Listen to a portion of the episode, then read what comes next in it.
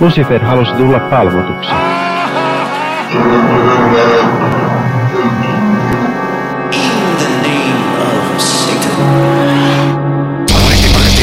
Hyvääpä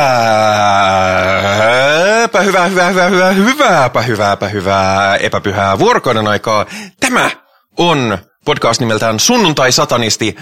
Tämä podcast modernista toisen aallon satanismista, jota, eh, jota ehkä eniten kuvastaa tällainen tietynlainen eh, sosiaalinen tietoisuus, yhdenvertaisuuden kaipuu ja, ja ihmisoikeuksien puolustaminen ja empa, empaattinen lähestyminen maailmaa ja sen sellaista, vaikka Henri ehkä joskus oli, olisikin eri mieltä, mutta koska minä puhun tämän intron, niin siksi Henrin mielipiteellä ei ole juuri nyt väliä, joten tämä on Sunnuntai-satanisti, tämä podcast, mitä kuuntelette juuri nyt. Ja tämän podcastin äärellä tänään on minun lisäkseni, äh, ei ennätys suuri, äh, suuri porukka, mutta kiitettävän suuri porukka. Meillä on paikalla muun muassa Virgilium. Hei! Hyvääpä hyvää, epäpyhää. No nyt on kyllä ilta. Mä sanon iltaa. Iltaa kaikille. Oh no, nyt tulee hillitöntä behind the scenes tietoutta. Kyllä. Me, me äänitetään tätä illemmalla tänään. Ja paikalla on myöskin muun muassa Paju. Hei! Ei vaan hei kaikille ja ihana olla täällä taas. Ja meillä on vielä sen lisäksi paikalla uusi laajennetun sunnuntaisatanisti castin jäsen. Meillä on paikalla ei ensimmäistä kertaa podcastista, mutta ensimmäistä kertaa varsinaisena podcastin vakiporukka jäsenenä Sini. Hei! Tervehdys. Ja tänään itse asiassa meillä onkin, ö, onkin mikä se on? Ö, kohdevalot osuvat siniä kohdisilla, kuten olemme tehneet muidenkin uusien vakituisten sunnuntai-satanisti porukoiden kanssa, niin tänään puhutaan hieman sinin matkasta tähän mainioon ö, sosiaalis, filosofis, ehkä teologiseen liikkeeseen, mutta sitä ennen käsitelkäämme hieman perinteisen tapaan uutisia. Ja mainitään ensimmäisenä uutisena, että, että vaikka ö, emme ole kaikesta ö, The Satanic Templein kanssa samaa mieltä, niin onhan ne innoittaneet vähän niin kuin tämän toisen aallon ateistisen sat, satanismin ö, liikkeen. Ja heillä on ihan ehkä ensimmäinen Satan Con. Oletteko seuranneet Satan Con tapahtumia? Eh. on kukaan edes huomannut, että on menossa Satan Con? En ole kyllä pistänyt merkille, mutta kuulostaa mielenkiintoiselta. Joo, mulla taisi Facebookissa tulla jotain vastaan siitä, mutta tuota, en ole perehtynyt aiheeseen. Joo, Mitä se, siinä tehdään? se on siis konferenssi ö, mennyt perjantaista nyt sunnuntaihin, e, kaikenlaisia satanistisia teemoja, ja ne on vartavasten valinneet tämän tapahtuman paikaksi Scottsdalein Arizonassa, koska, koska Scottsdalein kaupungin valtuustoa vastaavat tahot estivät The Satanic Templea pitämästä siellä sellaista, mitä on muille uskonnollisille ryhmille tarjottu tämmöistä mahdollisuutta pitää jonkinlainen aamun avaus sikäläisessä kaupungintalolla. Ja Satanic Temple ei saanut tätä lupaa, ja Satanic Temple on haastanut ne oikeuteen, mutta senkin lisäksi ne valitsivat SatanConin tapahtumapaikaksi juurikin tämän kaupungin, ja o- on myös, tämä tapahtuma on myöskin ää, ö, omistettu ö, Scottsdalein ö, pormestarille Jim Laneille ja, ja kaupungin valtuuston jäsenille Susan Clappille, jotka ilmeisesti olivat tämän TSTn invokaation kieltämisen takana, joten ö, minä näin ihmisenä, mutta myöskin täytyy myöntää, että tähän ehkä liittyy semmoinen tietty suomalainen ö, mielenlaatu, että, että mä kyllä arvostan hyvää vittuilua silloin, kun sellaisella on aiheellista kääntyä. Mä Niin, tämähän mieltä. oli se ke... Anteeksi, sano vaan. Ei, että olen- olen samaa mieltä, että nyt on ihan oikea oppista vittuilua. Hyvin, Mm. hyvin tehty. Aplodit sille. Tämähän oli se keissi, missä siis useat eri, eri tota, uskonkunnat pääsivät pitämään tällaista niin kuin, siis aamurukousta käytännössä. Et sehän tässä on, oli, että siinä oli hyvin, hyvin vahva tämä tällainen, että rukoillaan nyt sitten tämän kaupungin ja piirikunnan puolesta ja bla bla bla. Öö, mikä sitten taas ehkä pidettiin ei-sopivana satanisteille, että sikäli kun saatana edustaa kaikkea pahaa ja huonoa, niin eihän satanistit voi rukoilla ikään kuin hyvän onnen ja menestyksen puolesta. Eli sinänsä ihan, ihan tota, oikea oppista, kyllä se on nimenomaan se sana, oikea oppinen vittuilu. Joo, ja siis tähän liittyy myöskin se, että Scottsdalein kaupunginvaltuusto ei ollut ikinä kieltänyt mitään muuta ryhmittymää pitämästä tätä aamujuttua. Ja siellähän siis Jenkeissä on myöskin tämä, että niin kun, ö, kirkon ja, ja valtion erillisyys on merkitty hyvin vahvasti lakiin, miten se käytännössä nyt sitten toteutuu, niin se on ihan eri asia. Mutta siis siellä on kuitenkin, pidetään tämmöistä eriyttämisen periaatetta tosi tärkeänä, mikä täällä meillä hieman enemmän hämärtyy, että edelleen taidetaan kouluissa pitää aamunavauksia ja, ja kaikenlaiset kevätjuhlat ja sellaiset on hyvinkin uskonnollisväritteisiä tilanteita, joten meille tämä on niin kuin silleen, että no sellaistahan se on, mutta, mutta siellä tosiaan on ihan lakitekniset eväät lähteä vittuilun lisäksi sotajalalle, mutta, mutta siis uploadit myös vittuilusta. Niin, mä en ehkä näe sitä itse lakikeissiä niinkään vittuiluna, vaan ihan, ihan tota, Niin nimenomaan joo. Niin, kyllä se vittuilu tulee ehkä nyt tässä konissa sitten. Kyllä. Mutta musta on jotenkin ihana ajatus se, että jos on Comic Con, missä, missä pukeudutaan ö, sarjis ja fantasia- ja skifimaailman henkilöiksi, niin onko tämä semmoinen, että kaikki tulkitsee saatanan ja tulee oman näköisensä kaapu päällä? Mä oon, aika, mä oon aika varma, että siellä kyllä, kyllä tota,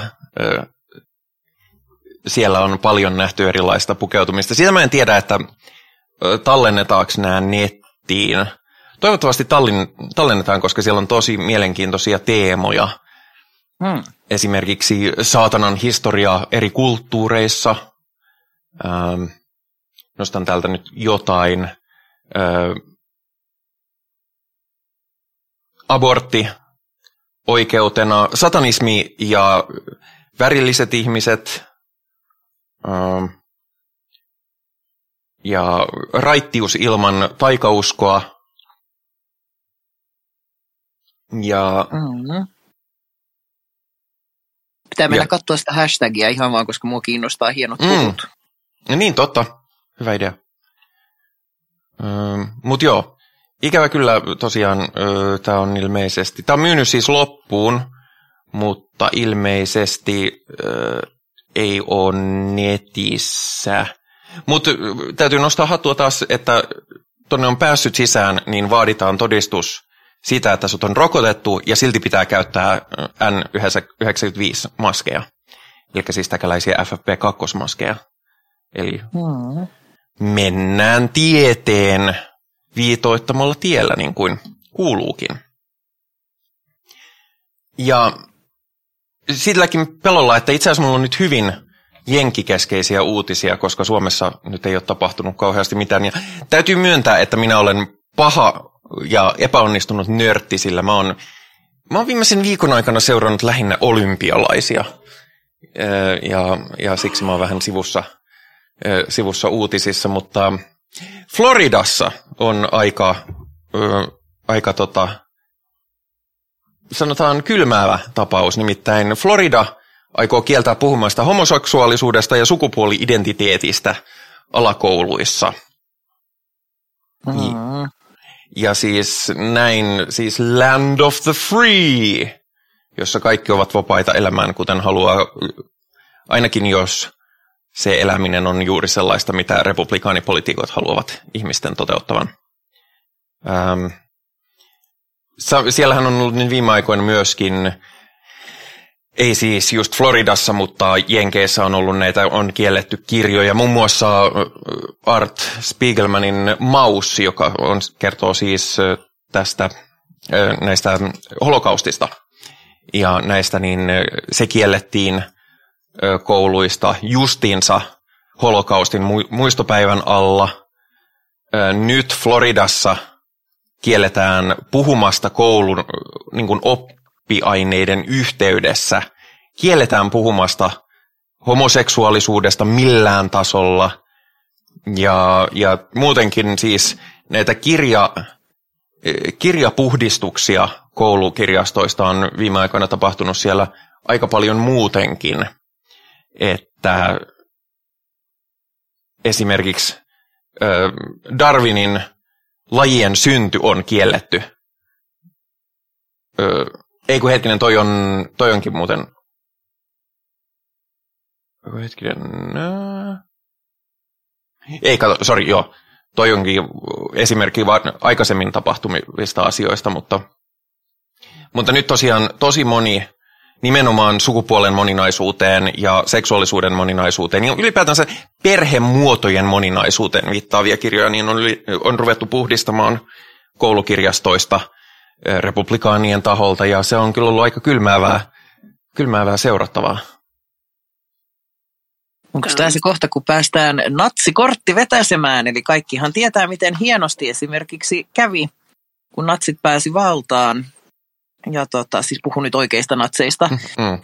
ja tota, polttivat muun muassa ö, suurimman osan sen aikaisesta seksologian tutkimuksesta, Kyllä. kun Hirschfeldin, Hirschfeldin materiaali poltettiin roviolla, missä oli siis äärimmäisen paljon ihan sitä ensimmäistä tutkimusmateriaalia ja, ja tota, teorisointia esimerkiksi transsukupuolisuudesta. Mm. Eli ei kyllä nyt lämmitä tällaista nörttiä yhtään tällainen meno. Ei, onneksi nämä nyt ei ole sentään, että niin kun on kokonaan ruvettu tuhoamaan kirjoja, niitä on vaan poistettu vaan Vielä. sanoin.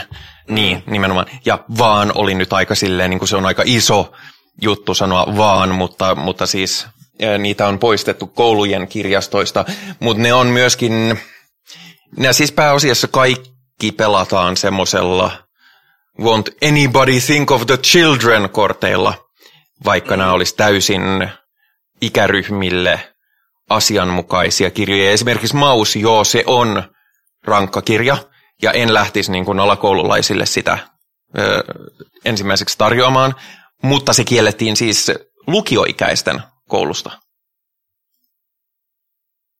Ja no. itse ainakin lukioikäisenä kyllä olin täysin valmis valmis tällaisia asioita ottamaan vastaan. Et niin kun, käytännössä, siis tämä on tosi kylmäävää, koska tuntuu, että tällä ihan tietoisesti pohjustetaan laajempia, en nyt ehkä sano puhdistuksia, mutta laajempaa, laajempaa niin kuin julkisen keskustelun vähentämistä. Nimenomaan, nimenomaan. Tai tukahduttamista. Nämä on ne lapset, jotka kasvaa aikuiseksi ja kieltävät sitten ylipäänsä holokaustin olleen olemassa. Niin, nimenomaan, tai, tai niistä tulee tulevaisuuden J.K. Rowlingeja, jotka, jotka möykkää siitä, että, että kaikki transnaiset on raiskaajia. Mm niin onhan se, mutta onneksi nyt on, se, siinä mielessä mm, mä olen, tämä on poikkeuksellista minusta, minulta, olen varovaisen toiveikas, koska nykyään onneksi ihmisillä on pääsy näihin materiaaleihin, jos ei muuten niin netissä. Ja tänä päivänä kirjojen musta, mustalle listalle laittaminen ei ole läheskään yhtä tehokasta kuin se on ollut joskus aikoinaan, koska mm. sä pääset siihen informaation käsiksi joka tapauksessa. Ja musta tuntuu, että, jopa, että myös Jenkeissä Nuoret ihmiset on paljon valveutuneempia kuin mitä niiden vanhemmat tykkää teeskennellä, että ne olisi. Joten kyllähän näissä on niin, positiivista tässä on se, että nämä on noussut hyvin laajasti julkisuuteen ja näistä niin kuin puhutaan avoimesti. Minkä takia se on otsikko Suomessa, niin on se, että no usein Suomi menee, pienet menee perässä, mistä isot edellä, mutta myöskin tämä on niin kuin esimerkki siitä, miten kun ajatteli, että eikö Jenkkien systeemi ole vähän niin kuin sisään rakennettu olemaan immuuni tämmöisille, koska siellä on tämä... Ei, Niin, mut kun- ei todellakaan. Siis niin, joskus ajateltiin, koska siellä on kuitenkin tämä sananvapauden absoluuttisuus on ollut siellä hyvin, hyvin ö, pyhä asia. Nyt sanon pyhä silleen vertauskuvallisesti, en, en sanatarkasti. Niin nyt taas nähdään, että toisilla vapauksia on vähän enemmän kuin toisilla. Siis jos jotain ollaan tästä niin kuin näkemässä ja oppimassa, ja jota mä toivon, että myös Suomessa äh, ihmisoikeustyötä tekevät, opetustyötä tekevät ynnä muut ajattelevat ihmiset ottavat itselleen tästä on se, että jo saavutettuja etuja, niin ne ei todellakaan ole sementoitu Mm. Siis niitä ei todellakaan sementoida yhtään mihinkään. Tosi monet ajattelee, että se on nimenomaan lainsäädännöllisesti turvattua, mutta tämähän on kaikki tulkintaa. Eli ei, vaikka on tällä hetkellä semmoinen fiilis täällä Suomessakin, että joo joo, hyvä, että tässä näin ö, kiva asia saa julkaista sellaista mediaa kun haluaa ja, ja, tota, ja laki turvaa meilläkin sananvapauden, niin ei se ole niin. Mm. Mm. Se on niin tasan niin kauan kuin sen annetaan olla. Kyllä. Ja Jenkeissä, Jenkeissä nähdään mun mielestä voimakkaasti se, että joo, sä oot vapaa sanomaan mitä haluat niin kauan kuin se sopii muiden ihmisten sanomisiin. Ja niin kauan Siltä kun se se... tuntuu. Sori, jatka vaan. Ei sano vaan. Niin, että niin kauan kun se sopii hallitsevalle luokalle. Niin, Nimenomaan, että tavallaan sitten kun hallitseva luokka muuttuu, niin myöskin ne asiat, mitkä on ok sanoa, muuttuu. Ja tämä on totta ihan ympäri maailman. Laki, laki, sitä, niin kuin sitä mukaan kun lakia muutetaan, niin, niin hyväksyttävät asiat muuttuu ympäristössä. Näin on käynyt koko ihmiskunnan historian. Niin ja siis siitä puhuttiin myös viime jaksossa, että Päivi Räsänen hän suoraan sanoi esimerkiksi, että tasa-arvoinen avioliitto ei ole ihmisoikeuskysymys, vaan arvokysymys. Kaikki on arvokysymystä. Niin, Mutta mä haluaisin ajatella tässä, että oikeasti saatana istuu nyt jossain proverbiaalisella valtaistuimellaan ja käkättää menemään, koska hänellä on nyt tämmöinen erinomainen kirjalista sillä lailla, että te, joilla on edelleen jonkinnäköistä tämmöistä kiinnostusta pohtia maailmaa ja sitä, että miksi tehdään tällaisia asioita, niin tässä on nyt valmis lista, että nämä kaikki Mm. bännätyt kirjat on semmoisia, mitkä todellakin kannattaa lukea. Ja se, Totta. että sitä on uutisoitu niin laajasti, niin se on erään, ikään kuin eräänlainen tämmöinen käänteispsykologinen asia myöskin. Eli mä en ainakaan en ole lukenut tätä maus, mausia, enkä ole siis liiemmin ollut kiinnostunut myöskään aiheesta, mutta auta armias, saatana, nyt kun bongasin tämän uutisen, niin johan rupesi kiinnostaa. mm, Nimenomaan, tämä on ihan tä- täydellistä mainosta toiseenkin suuntaan. kyllä. Mennään Yhdysvalloista hieman toiselle puolelle maailmaa, nimittäin Intiassa on suuri feministinen taistelu siitä, että saako vaimon raiskata. Meillä taitaa olla aika selkeä mielipide tähän. Mm. Joo, siis tä, ei tästä tarvitse edes keskustella. Mm, niin. Muuta kuin konsensuaalisesti leikkinä, niin joo, mikä siinä, mutta, mutta muuten. Ei, mutta siis todellakin Kiinassa, tä- Kiinassa, anteeksi, Intiassa tästä on tullut suuri tämmöinen niin kuin arvotaistelu. Miesoikeusjärjestöt ovat kaikki ruven, ruvenneet kampanjoimaan, että ei näin voi tehdä. Ei voida tehdä niin, että, että avioliitossa epäkonsensuaalinen seksi olisi jotenkin väärin. Ja sanoi myös, ja niin kuin on, on tämmöistä, että no itse asiassa Anil Murti, joka on perustanut tällaisen Save Indian Family Foundation, niin sanoi, että, että jos tämä menee läpi, niin miehet eivät enää sitten kyllä halua mennä naimisiin, koska heidän ihmisoikeuksiaan ei kunnioiteta. Hyvä. Sitten kaikki raiskarit jää menemättä naimisiin. Se on niin. asia. Se on, joo, mutta siis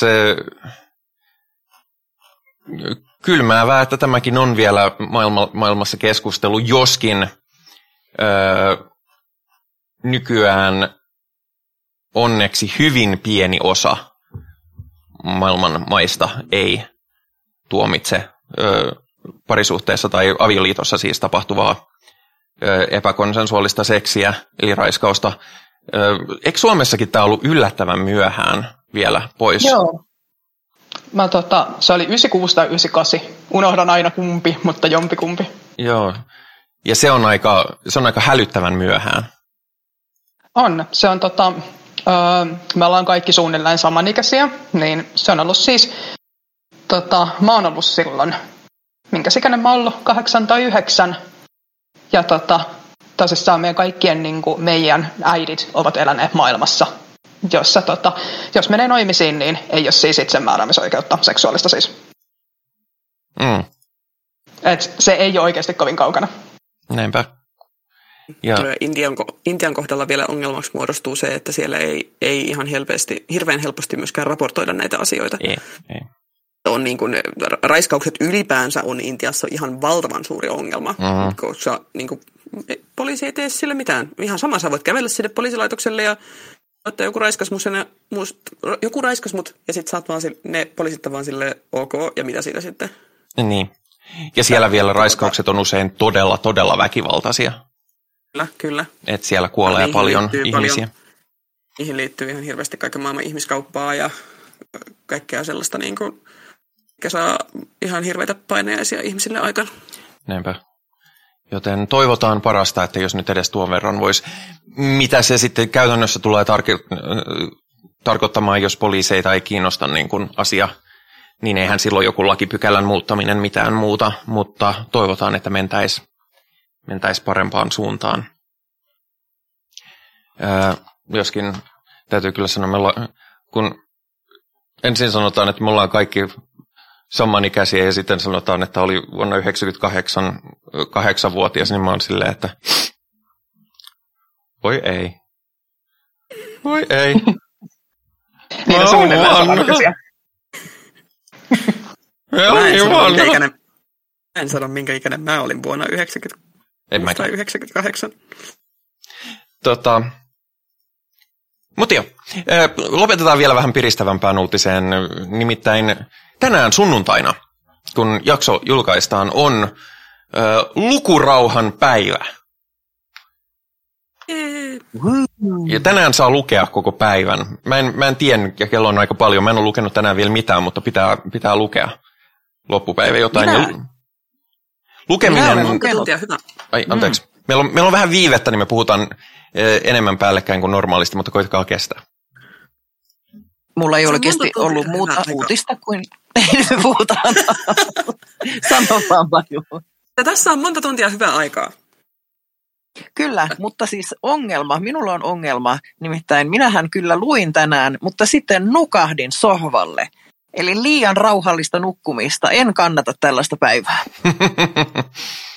ähm, mut, toisaalta kirjan ääreen nukahtaminen on kyllä, mä sanoisin, että se on suorastaan hedonistista. Mm. Ihanaa. Täytyy, täytyy sanoa, että on kyllä tullut luettua ihan liian vähän ja siis pandemia on myöskin aiheuttanut sellaista, että niin kuin jotenkin huomiokyky on heikentynyt. Ja sen takia mun on ollut entistäkin vaikeampi lukea kirjaa, joskin mä oon kirjoittanut enemmän. Lasketaanko sitä? Eikö samalla vähän niin kuin lue kuin kirjoittaa? Siis pakko sun on oiko, oiko lukea oikeita te- omia tekstejä. Ah, se on, saa puhua tänään. Se on, se paskinta hommaa ikinä. Ii, oiko luetko sinä tekstejäsi? lu- oikoluen ja editoin.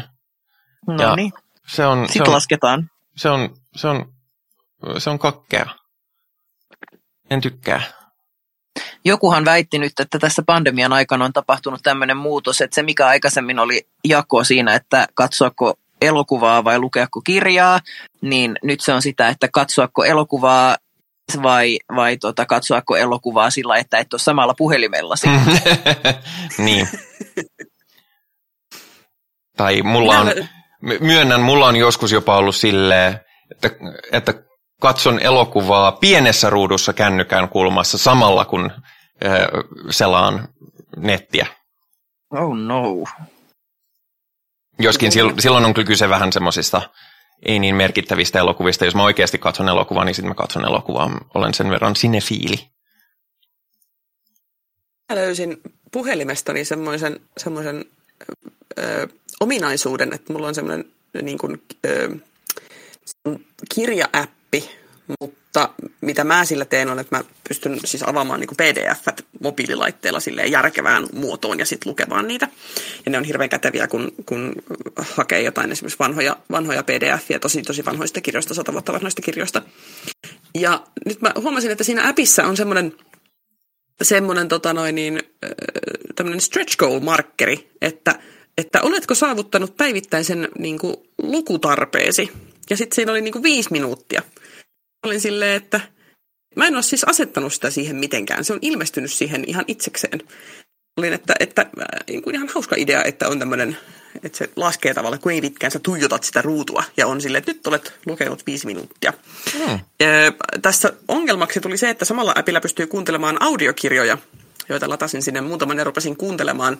Ja myöskin audiokirjan kuuntelu on, on niin kuin tavallaan rinnastettavissa tässä appissa siihen lukemiseen. Ja sitten mulla on joka päivä ilmestynyt niitä, että olet lukenut sen viisi minuuttia, kun mä oon kuunnellut niin kuin kahdeksan tuntia äänikirjaa töissä. Mutta siis mun mielestä äänikirjan kuunteleminen on ihan, ihan validia lukemista.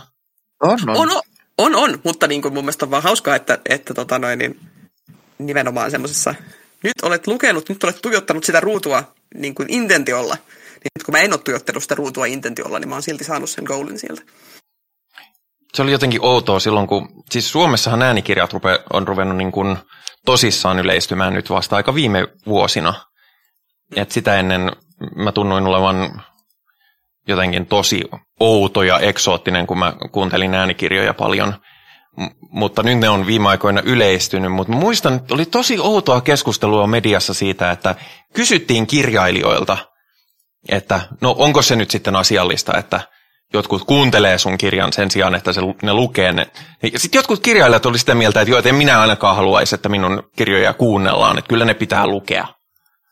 Sitten, what? Mikä on vähän, mikä on vähän silleen sucks to be you, jos sulla ei ole silmiä. Niin, no varmaan, kyllä siinä, muistaakseni siinä oli jotenkin semmoinen implikaatio, että puhuttiin sellaisista ihmisistä, joilla on kuitenkin, jotka pystyvät lukemaan, että ei ole lukihäiriötä tai, tai näkövammaa tai muuta. Mutta silti niin kuin, mitä väliä siinä on? Samat sanat, samassa järjestyksessä. No kyllähän se lukija tietty tuo tietynlaista tulkintaa, mutta si- sen takiahan meillä on tosi monesti siis ammattilukijat, että eihän niin. se ole Niin. sillä että niin kuin Matti Meikäläinen menee kadulta lukemaan jotain kirjaa nauhalle ja sitten jengi ostaa sen. Paitsi äh, projekti Gutenberg. Niin. Niin, totta. Johon saa ladata ihan kuka tahansa. Mä rupesin lukea kirjaa sinne, mutta se projekti oli aika paljon isompi kuin mä jotenkin arvelinkaan ja, ja se jäi kesken. Mutta mm. se oli itse asiassa ihan hauska. Mutta mä nyt on sen verran paljon tehnyt tämmöistä mikrofoniin puhumista, että vaikka en missään nimessä ole niin kuin mikään ammattinäyttelijä tai ammattilukija, niin on mä ehkä vähän rutinoituneempi kuin ihan kuka tahansa random kadulta. Ehkä. No mutta, siinä oli meidän uutiset tällä kertaa ja sitten päästään itse asiaan. Nimittäin kertomukseen, kuinka saatana sai sinut. Ja miten Sini löysit satanismin? Hmm. Mä tota, on kuullut tosi monelta satanistilta niitä tarinoita ja siinä on nyt tosi paljon sellaista eroavaisuutta. Mutta tota, tuntuu, että tämä versio, mikä mulla on, niin se on aika semmoinen tyypillinen, että tota, mennään tiettyjä reittejä pitkin. Ja tota, mä oon siis saanut ihan semmoisen perussuomalaisen evlut kristillisen kasvatuksen. Oikeastaan enemmän äidin kuin isän puolelta. Isä ja uskonnollisuus kiinnostanut ja hän ei kirkkoon kuulukaan. Ja tota, mm, kristinusko on ollut lapsuudessa silleen läsnä. Ja mulla on tota, isän puolella on myös ortodokseja. Eli on tullut silleen kyllä nähtyä molempia näitä Suomen kahden isoimman kirkon meininkejä. Vai onko ortodoksikirkko itse asiassa toiseksi isoin, vai onko meillä joku muu uskontokunta, mikä on isompi kuin se? Kyllä mä luulen, että se on, koska meillä on kuitenkin Venäjän vallan alta aika vahva ortodoksinen perinne. Ja eikö ortodoksikirkolla ole oikeus verottaa? On jo. Joo. Se, mitä luultavimmin on siis toisiksi suurin. Kyllä, kyllä. Joo, en muistanut vaan, koska ja on hyvinkin saattanut siis asiat muuttua siitä asti, kun lapsen on tämä opetettu, että se on toiseksi suurin. Mm. Ei muista, miten nämä nykyään menee. Mutta tota, on tosissaan kristinusko silloin tullut lapsena tutuksi ja tota, sitten teini-ikäisenä niin kävi sellaisen aika tyypillisen uuspakannusvaiheen läpi, niin kuin aika monet meidän ikäluokasta kävi, et etenkin noiset. Ja tota, mua kiinnosti eniten vikko, että mulla on kavereissa ollut sellaisia, jotka on suuntautunut muihin uskontoihin, että tota, on aasainuskosia ja on kaikenlaista, mutta tota, vikka tuntui mulle kauhean sellainen tai omimmalta, että tota, huomasi niin kuin vieraantuvansa siitä kristinuskon pyhä isä-käsityksestä ja toki siitä historiastakin, että se ei tuntunut niin kuin silleen yhtään miellyttävältä. Ja alkoi sitten pakanauskonnot kiinnostaa ja silleen tuli vietettyä sitten vähän päälle parikymppiseksi. Että on ollut silleen aika niin sanokseni hyvin, hyvin niin kuin uskovainen siihen asti, että on hakenut siis tota, jotain sisältöä elämäänsä ja lohtua ja totuuksia sitten sitä kautta. Mutta tota, mulle tapahtui sitten jotain jännää siinä parikymppisenä, varmaan just kun semmoinen lopullinen irtaantuminen sitten teiniästä ja kaikista niin kuin lapsuuden uskomuksista ja muista. Et eräänä päivänä jotenkin vaan tuli semmoinen täys havahtuminen, niin kuin, että mitä ihmettä mä oikein puuhaa tällaisen kanssa, että eikö oikeasti ole ihan ateisti. Ja se oli oikeasti jännä, kun se tapahtui silleen aika nopeasti. että tota, en, mä en, en, en ole niin kuin ihan varma, että mistä se tavallaan tuli niin äkkiä, että niin kuin kypsy ihan täysin kaikkeen niin kuin teistiseen touhuun. Mutta tota, ei, eipä siltä tietää kyllä takaisin tultu, että tota, kun sille selkänsä käs kerran, niin en, en ole kyllä hinkunut takaisin. Mm, olen kuullut muilta, muiltakin satanisteilta, että on tällaista taustaa, että on ensin jot, jotkut niin uuspakan uskonnot kiinnostanut ja sitten on muutaman mutkan kautta löytänyt tiesä satanismiin. Ja tota, uh, mä uskon, että mulle siinä niin kuin uskonnollisuudessa, niin, tai siis siinä vanhassa, niin tota, oli mm, pyrkimyksenä ehkä se, että haki jonkunlaista niin kuin yhteenkuuluvuutta ja sellaista, mikä tämä on, merkityksellisyyden tunnetta. Että niin kuin, kaipas niin kuin jotain luottoa siihen, että jokin korkeampi voima päättää asioita mun puolesta ja että minä vaan niin kuin jättäydyn sitten huomaan siinä ja kaikki on ihan hyvin. Mutta sitten tosissaan tuli se päivä, kun totesin, että en mä vaikka enää vaan lähellä itselleni ja se tuli vaan jotenkin tosi nopeasti. Että tota, mulla meni sitten ihan tyytyväisenä ateistina sitten jonkun aikaa ja muutamia vuosia ja mä oon sitten tossa, mä sanoisin, että mä olen 24 tai 25, ihan tarkkaa hetkeä en muista, kun tota, satanismi on alkanut kiinnostaa. Mä oon oikeastaan saatana semmoisena niin kuin symbolina ja hahmona ja käsitteenä, niin se on lapsesta asti ollut hirveän kiehtova. Et mä oon tässä nyt pari kertaa sanonut, että tämän ikäisille, sori vaan, että nyt toistan tätä, mutta ollaan about samaa ikäluokkaa, niin mm, meidän ikäluokasta. Niin, niin ketkä on. on. niin, ketkä on. niin, niin. Ysarilla aika monet on käynyt läpi sellaisen hauskan tota, vaiheen, kun on populaarikulttuurissa, niin kaikenlaiset noita hommat ja okkultismihommat, niin on noussut ihan silleen raketin lailla ja on yhtäkkiä ollut hirveästi tota, kaikkia kivoja TV-sarjoja ja noiden käsikirjaa ja kaikkea muuta sellaista, niin lapsuudesta on siis sellaisia kivoja muistoja, mitä tulee niin kuin paholaiseen ja sellaiseen pahuuden estetiikkaan niin sanoakseni. Niin, tota. Saanko mä kysyä nyt vaan, että onko tämä se, mitä niinku republikaanit yrittää välttää? Että kivoja lapsuusmuistoja paholaisesta. niin, jos se silleen, jos se tota, siis tolleen sanoo, niin joo. Varmaan. Niin, eikö joskus noidan käsikirjakin ollut, jopa Suomessakin se oli vähän silleen, että onko tämä nyt sitten oikein sopivaa. Joskin nykyään se on lähinnä sellainen, että kun siitä tuli se joku uusintapainos, niin kaikki oli silleen, että jee, sitä saa taas, nyt kaikki pitää saada. Itse en ole koskaan siitä lukenut sitä. Sun kannattaisi. Si- siitä, sai kyllä melkoiset, siitä sai kyllä melkoiset nostalgiapärinät silloin, kun se julkaistiin uudestaan. Niin mulla on se, että kun mulla ei ole siihen nostalgiaa, kun mä en lukenut sitä aikanaan. Ei sen takia, että mä olisin ollut mitenkään uskonnollisista kuvioista, mutta mä oon ehkä vähän harvinainen siinä mielessä, tai en harvinainen, mutta nämä uuspakanalliset jutut on juurikin nuoremmille. On, on semmoinen, semmoinen aika tyypillinen pohjustus tähän, mutta mulla ei ole koskaan ollut mitään uuspakanallisuus kuvioita. Haluatko kertoa tarkemmin vähän, että mi, minkä tyyppisiä uuspakanallisia kuvioita ja, ja niin kuin, mikä siinä veti puoleensa silloin? Joo, eli mua eniten kiinnosti tosissaan vikka ihan yksin harjoittavana.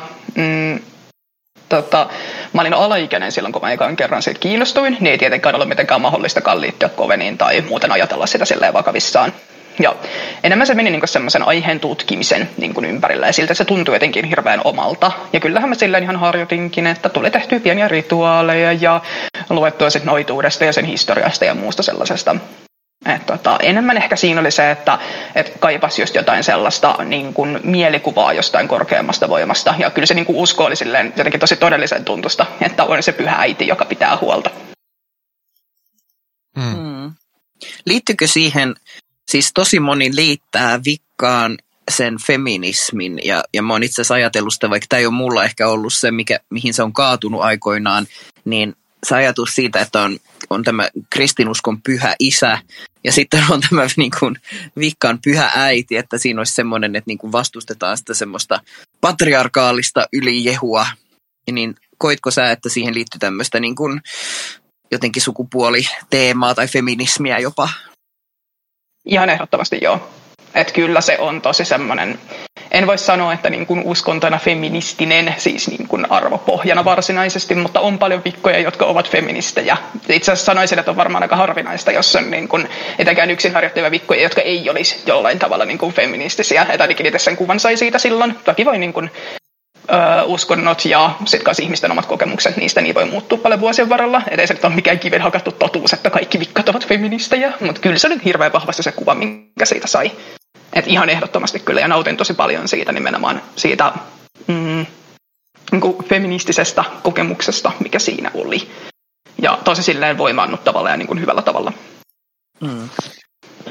Miksi päädyit sitten lähtemään siitä pois, jos se oli, se oli mieluisa ja se toi merkitystä ja turvaa? Mitä, mitä kävi? Se on just silleen jännä juttu, että mä en niinku muista, että mulla olisi niinku tapahtunut elämässä mitään sellaista, mikä olisi niinku jotenkin selittänyt sitä. Mä, en, mä inhoan tavallaan käyttää sellaista että tuli järkiin jollain tavalla, koska en mä niinku koe, että se vaihe elämässä olisi niinku mitenkään huonoa tai häpeällistä aikaa mun elämässä. Että se kuuluu ehkä enemmän mun kehitysvaiheisiin. Että niinku, koin, että tarvitsin sitä sen aikaa, kun niinku tarvitsin, ja harjoitin sitä sen aikaa, kun tarvitsin.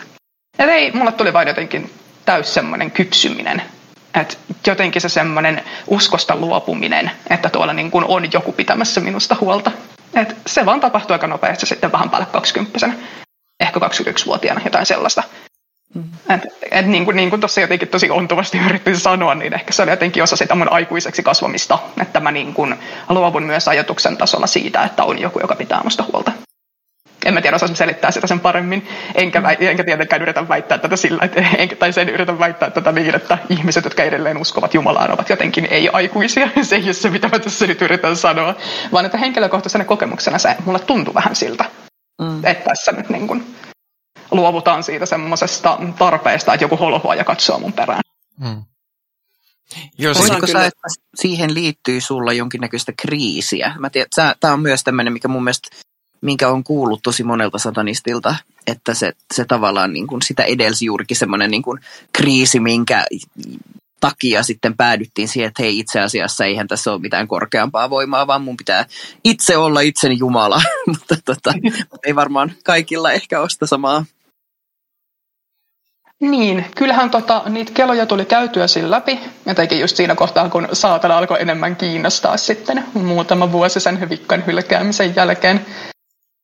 Et Mulle oikeastaan niin, tämä vaikka kuulostaa hassulta, mutta oikeastaan se, että kun mä tajusin, mä kerron kohta tarkemmin miksi, että kun tajusin, että on satanisti ja että, niin kun, että tämä olisi nyt semmoinen uusi juttu, niin, niin, niin tota, oikeastaan se ei aluksi tuntunut mitenkään hirveän voimaannuttavalta. Et mulla oli ensinnäkin, en fiilikset oli alkuun pikemminkin semmoiset, että no ei nyt vittu, että onko nyt pakko, taas joku uusi juttu, että voisiko mä nyt olla vaan ihan tyytyväinen ateisti ja olla etsimättä nyt yhtään mitään, että eikö siellä ole ihan hyvää tälleen.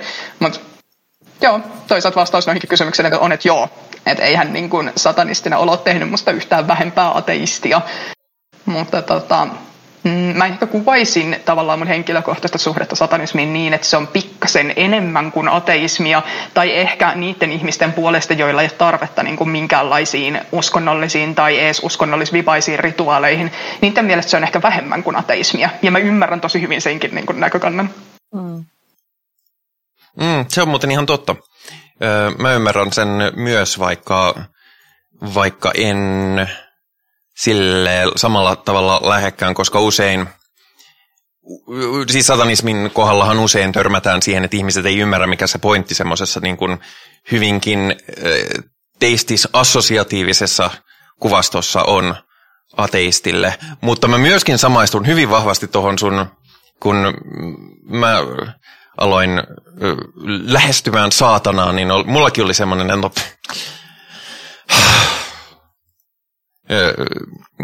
hetki tai fiilis, että en, niin kuin, siksi mä jonkun aikaa tappelin myös sitä vastaan, että en, ei, ei, en, en kyllä. Joo, kuulostaa tutulle. Kauhea homma, kun pitää tämmöistäkin ruveta nyt sitten harrastamaan. Niinpä. Mut, Mutta tota, anteeksi vaan. Ei, kerro vaan, koska mä olisin esittänyt jatkokysymyksen, joten jos sulla oli vielä joku pointti, niin kerro ihmeessä. Um, mä itse asiassa luulen, että tota, voit esittää sen kysymyksen tässä kohtaa, niin mä palelen kyllä sitten takaisin, kun mulle tulee lisää asioita mieleen. Joo. Ö, siis, mikä sulla sitten oli se, mitä kautta sä ö, opit satanismista tai kuulit ja, ja oliko sä aikaisemmin tietoinen satanismista jossain muodossa? Koska mulla ennen kuin mä itse olin satanisti, niin mulla oli hyvin väärä käsitys satanismista, vaikka mä nyt vähän tajusin, niin kuin, että osasin esimerkiksi erottaa saatanan palvonnan ja satanismin to, toisistaan, niin en mä niin kuin edes ymmärtänyt, että minkä takia, justiinsa minkä takia tämä olisi tarpeellista. Mm, joo, mulla on itse asiassa silloin, kun tota, Pikka vielä kiinnosti, niin on ollut niin kuin ihan hyvä tota, yleiskäsitys modernista satanismista. Eli tota, äh, silloin ei tietenkään ollut vielä olemassa The Satanic Temple, mutta tota, äh, laveijalaisesta satanismista niin kuulin ekan kerran yläasteella. Että kyllä se niin kuin, äh, Mä luulisin, että kun yksi asia alkaa kiinnostaa uuspakanuudessa, niin sieltä aukeaa monta niin lokeroa lisää. Että tota, satanismi on kuitenkin Suomessa, niin ää, liittyy myös siis pakanaverkon toimintaan. Ja tota, mä itse asiassa uskon, että kun mä oon yläasteella ekan kerran, niin on kuullut satanismista ja löytänyt siitä tietoa, niin se on varmasti ollut joku pakanaverkon siis niin kuin tietosivu, missä siitä on ollut.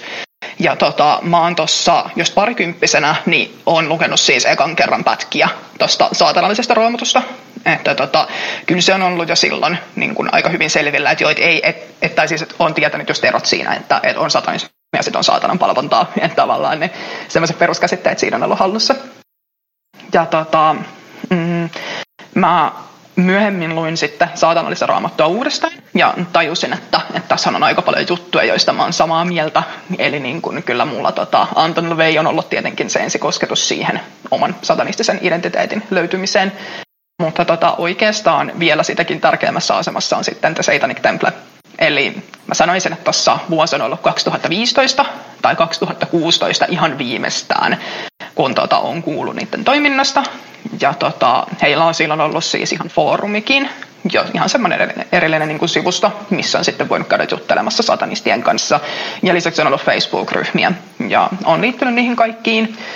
Ja tota, keskustellut siellä satanistien kanssa ja vaihtanut ajatuksia. Ja tota, on jotenkin tullut sit hirveän vahvasti se käsitys siitä, että, että, että tämä tuntuisi nyt niin kuin tosi hyvältä ja kiinnostavalta. et ihan semmoinen niin kuin uusi maailma ja aihe, mitä lähteä tutkimaan. Ja siitä sitten tulikin minun polkuni, että tota, löysin hyvin tieni satanismiin. Ja tota, The Satanic Templeen mä oon liittynyt tuossa, tästä on kohta kolme vuotta, et ei ihan hirveän kauan aikaa. Mä mietin ihan tosi pitkään sitä ennen kuin mä liityin virallisesti jäseneksi. Ja tota, mulle se on enemmän semmoinen niin kuin tuen osoitus, että haluan olla niin kuin mukana siinä, että etenkin mitä tulee siis aborttiaktivismiin ja muuhun, niin se on mulle tosi tärkeää. Että se on ehdottomasti tietenkin ne TSTn parhaat puolet siinä. Että tota, halusin kyllä tukea osoittaa heille siinä. Mm. Ja tota, mä oon sitten ö, siinä samoihin aikoihin, kun tutustui TST, niin sitten Suomessakin on, ö, mä oon siis Naasasalin tähden julkaisuja lukenut, että tota, saanut vähän toisenlaista kuvaa sitten, että millas, millaisia niin kuin erilaisia satanismin haaroja on olemassa. Että tota, huomasi kyllä, että se ei ole siis mua varten yhtään. Tavallaan voisi kuvitella, että mun tie olisi hyvinkin, hyvinkin voinut johtaa siis teistiseen niin kuin satanismiin, ottaen huomioon semmoinen niin uskonnollisen pohjan, mikä on ollut. Mutta tota, kyllä, kuten sanoin, niin tuntuu, että sinne päin ei ole vaan niin kuin paluuta takaisin, kun on niin kuin kerran sitten sen hylännyt.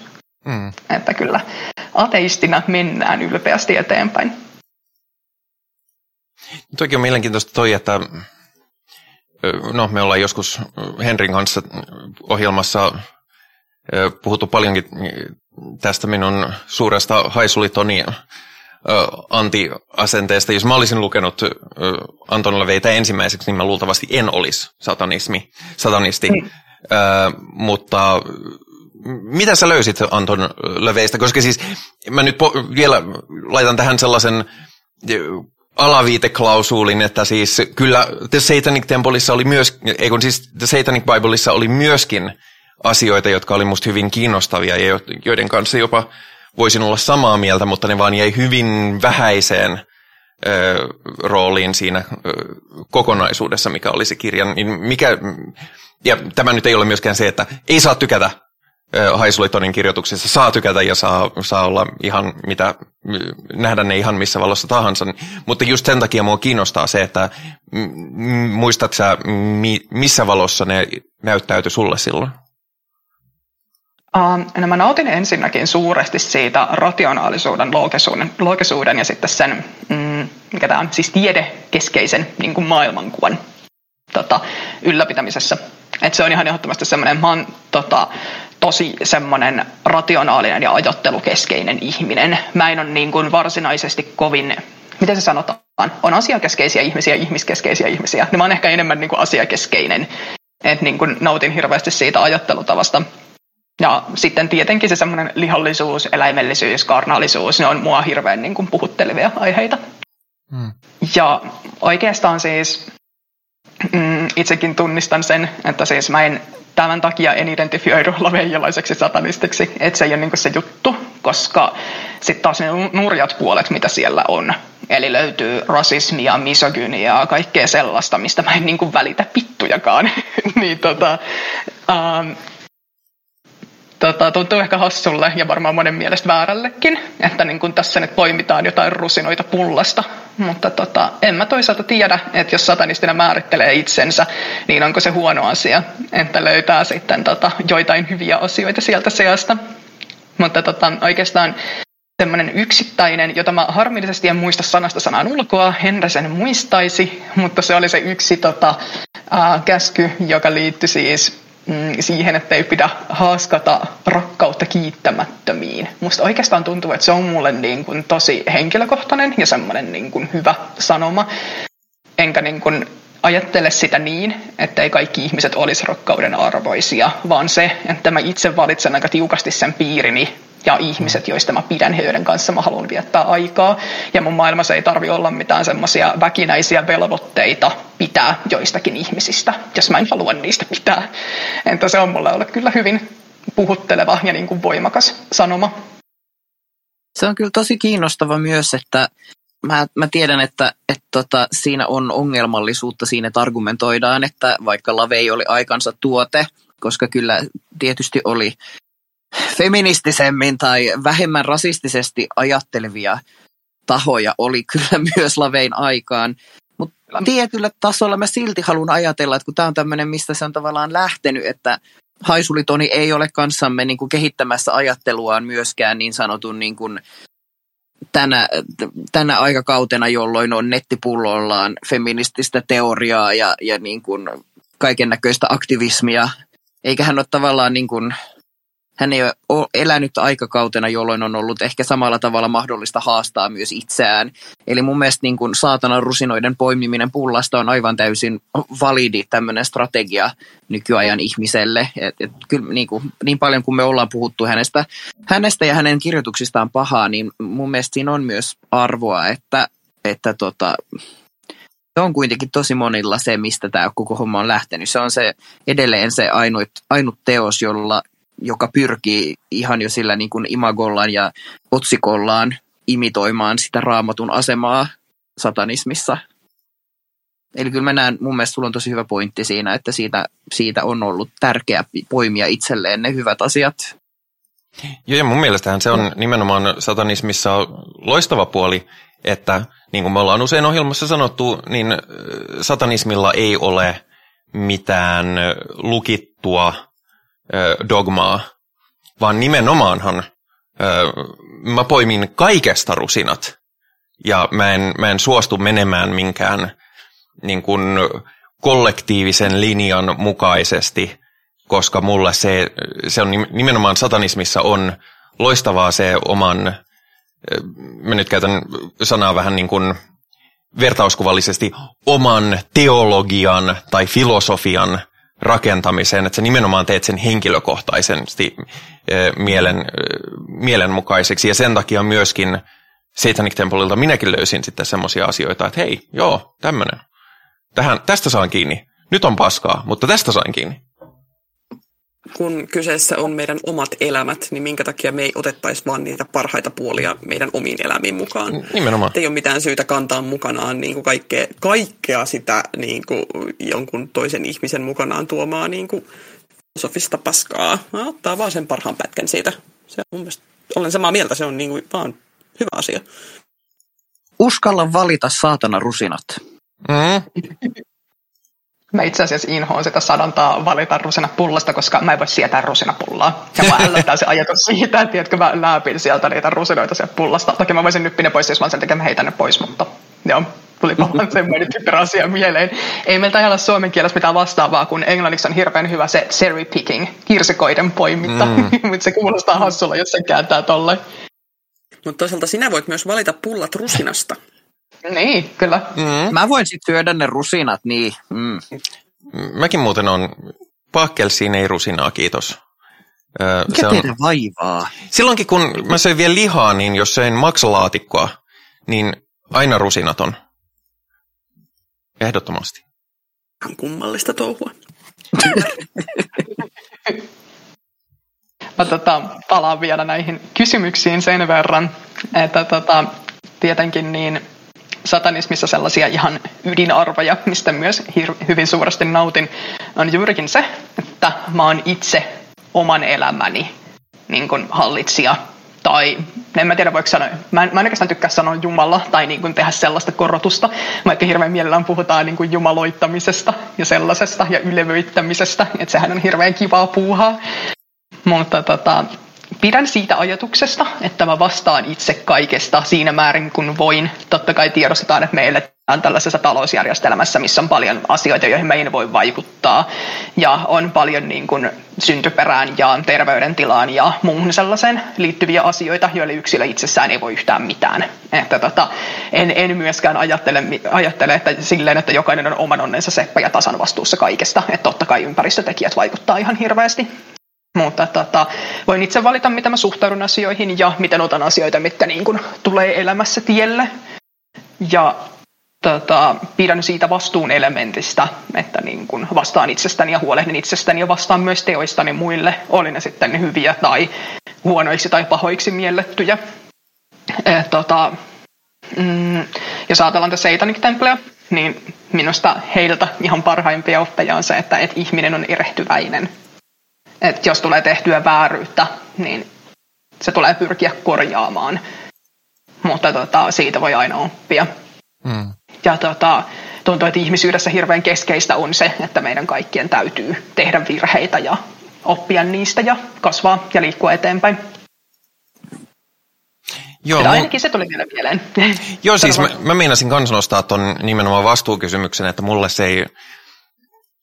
No, mä oon aikaisemminkin puhunut, että mulle, mul, mua henkilökohtaisesti se ei kauheasti puhuttele tämä olen itse oman elämäni Jumala, koska Jumala on mulle täysin irrelevantti mm, konsepti, mutta, mm. mutta just se, että, että niin kun, ö, tiedostan olevani oman elämän keskiössä siinä määrin, että, että haluan, että mulla on vastuu siitä, että en ole paska toisille e- ja, ja vasta, vastineeksi siitä edellytän myös muilta vastuuta sitä ja se myös erottaa mulle satanismin aika vahvasti teistisestä uskonnoista, koska useinhan se on nimenomaan tietynlaisen vastuun pakoilua.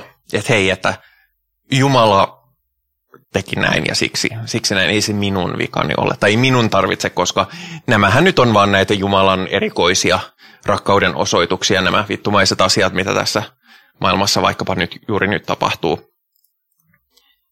Mutta toisaalta sä käytät myös sanaa pyhä hyvin sujuvasti nimenomaan semanttisena asiana. Joo, joskaan mä en tarkoita sillä sitä eh, niin kuin uskonnollista pyhää. Mä, mä silloin puhun pyhästä niin kuin, niin kuin etymologisesti ö, vesitettynä maallisena asiana. Kyllä, kyllä.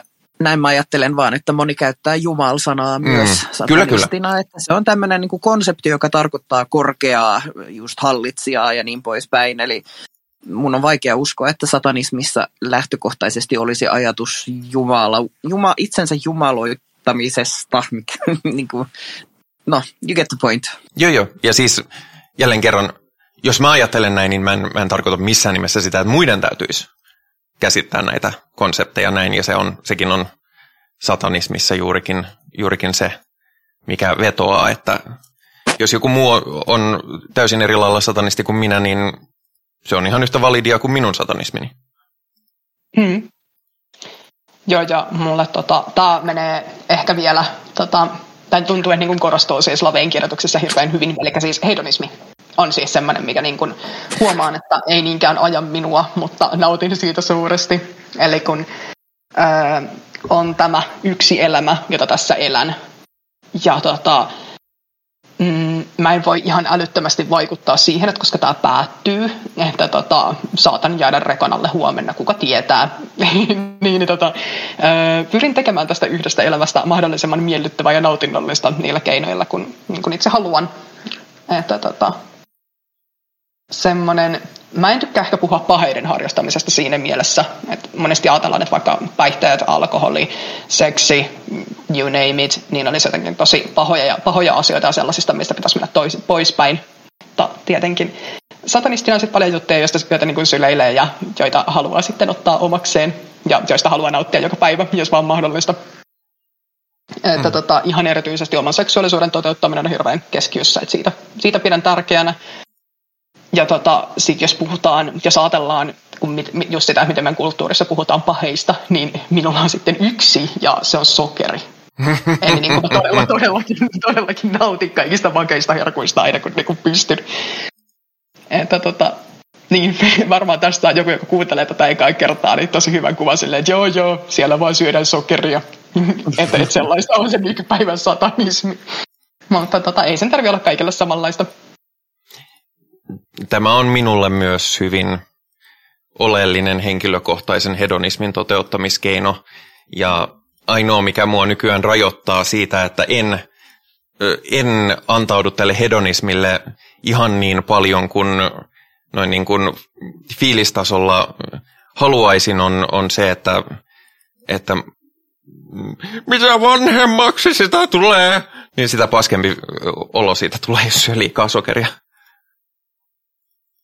Niin, kyllähän, no me ollaan käyty hedonismia paljon läpi mm. aikaisemmissa mm. jaksoissa jo, mutta tietysti siis sehän on henkilökohtainen arvovalinta myös, että missä määrin kokee vaikka pidemmän ajan nautinnon ja niin kuin tämmöisen instant gratifikaation, että mm. se, se on hyvin henkilökohtainen valinta loppupeleissä. Niin, ja ne on nimenomaan henkilökohtaisia. Että Kyllä. Jos mä, mä päätän, että mä en syö niin paljon sokeria, niin toisin kuin hirvittävän usein meidän yhteiskunnassa, se näyttäytyy jotenkin fundamentaalisena arvovalintana, jossa myöskin implikoin, että no, minä nyt olen näin vastuullinen ja hyvä, että etkö nyt, eikö nyt tullut vähän paskafiilis sinulle, kun et, et ollut näin, ö, näin yhtä hyvä kuin minä tässä asiassa, vaan mulla on se, että hei, jos, jos sä saat paljon kiksejä ö, sokerin syönnistä ja sulle ei tule yhtä paskaa kuin mulle tulee, niin jumaliste, siisti homma, go for it.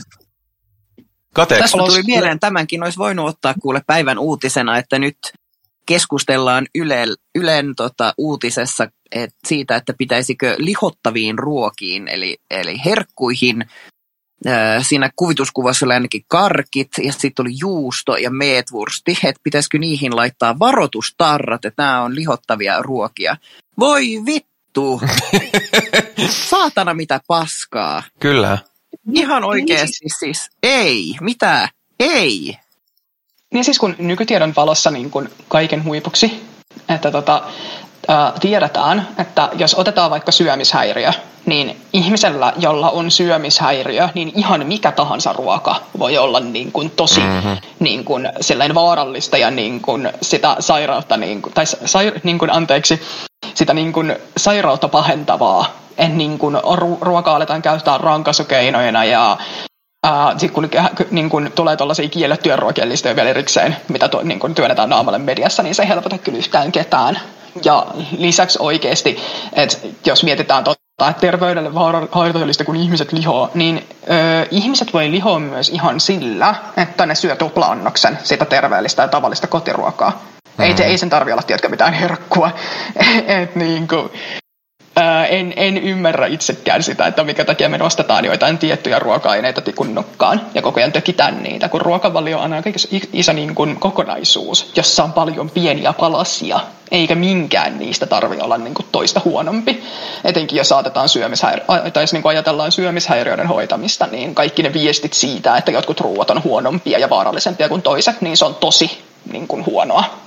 Ja siis ylipäätänsä kaikki niin kuin, ö, syyllistäminen tai, tai moralisointi tai ö, toisen sättiminen sen syömisestä mm. pahentaa kaikkia näitä ö, tendenssejä, jonka mä oon huomannut itselle, itsestäni aikanaan, kun ö, yritin psyykata itseäni justiinsa mahdollisimman väärällä tavalla pois ö, liiallisesta sokerin syönnistä, niin sittenhän sitä vasta haluskin mässätä. Mm. Koska se oli koko ajan se kielletty hedelmä, mikä oli, oli siellä. Sekin oli raamattuun viittaava sanonta, jota en nyt käyttänyt sillä, sillä lailla niin kuin raamatullisessa kontekstissa.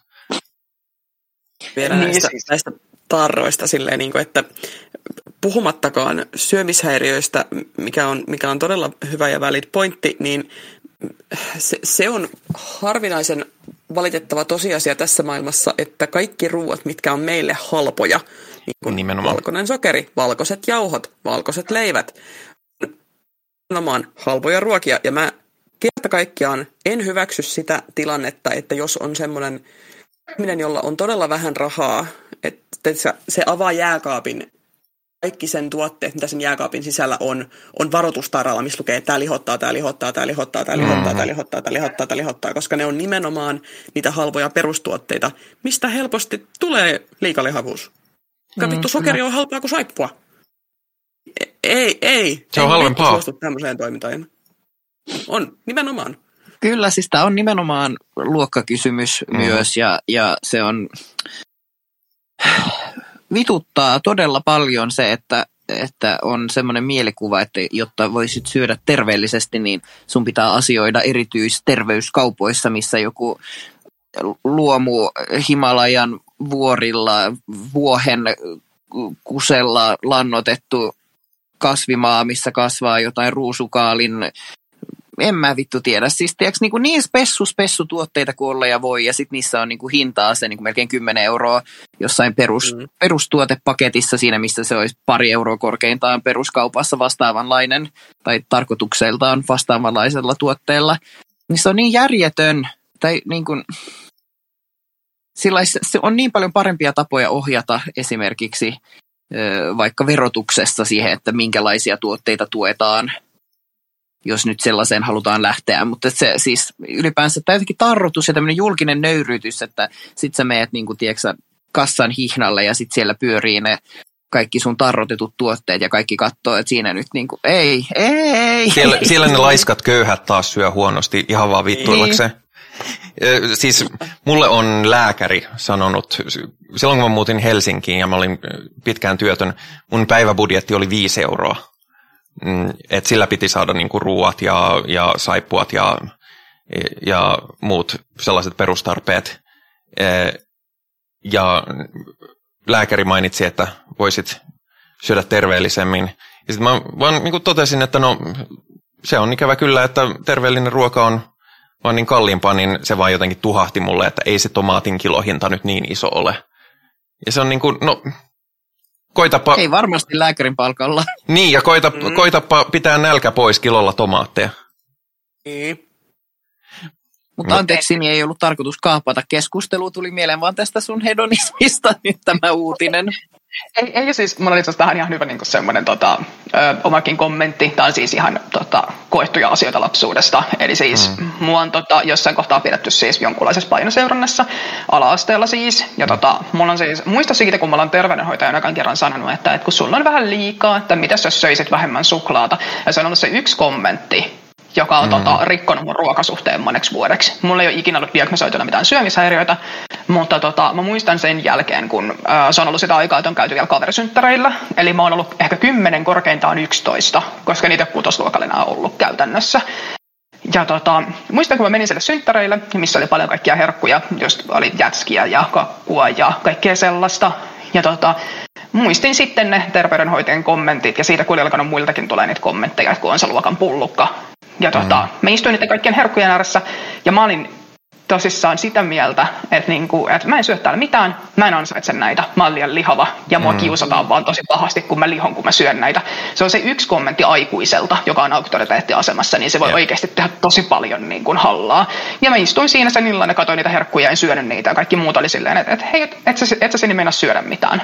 Mm. Ja en syönyt ja sitten mä olin kotona ihan hirveän nälkäinen ja mä söin ruokaa ja mä tunsin itseni epäonnistujaksi. Et niin kuin, että tota, se on, ja tämä ei ole mitenkään semmoinen harvinainen tarina sellaisilta niin kuin kuultuna sellaisilta ihmisiltä, joilla oikeasti on diagnosoitu syömishäiriö.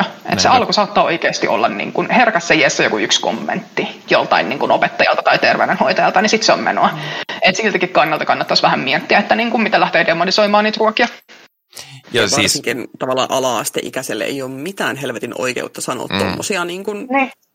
koska siis varsinkin jos sä oot niinku 10-11, sulla on koko helvetin teini-ikä edessä. Niin kuin sun keho ei muuttuisi joka kymmenen viikon välein niinku ihan toiseen muotoon. Niinku, ei se lapsuusajan paino välttämättä merkitse yhtään mitään mihinkään suuntaan. Niin ja siis perkele. nykyään tiedetään, että niin kuin pahinta, mitä voit tehdä lapselle, on se, että rupeat, rupeat niin kuin vahtaamaan jotain sen painoa, koska se nimenomaan rikkoo ruokasuhteen sitten mahdollisesti koko loppuelämäksi. Jep. Mm. Mutta tota, tästä varsinaisesta jakson aiheesta, eli minusta, niin jos haluatte vielä, haluatte vielä kuulla jotain, niin mä voin oikeastaan kertoa tästä nykysatanismista ja siitä, että tota, miten tähän podcastiinkin päätyi, koska meidän kuulijathan ei sitä tietenkään tiedä. Olisiko se jees? Kerro, jo, totta kai, totta kai. Ihanaa. Ihana, että ohjasit itse pois. Mä olin jo ihan sillä doomsday mä, vihaan. Mä, mä, mä, olisin, mä olisin kääntänyt sen sinun takaisin tässä kohtaa muutenkin, mutta, mutta ihailtavaa aloitekykyä. Mahtavaa. Eli tota, ihan ensinnäkin kysyn, onko kukaan teistä käynyt Henrin saatanaluennolla? En. Ole. Ikävä kyllä, mä, mä sain tietää niistä vasta siinä vaiheessa, kun pandemia oli jo juttu.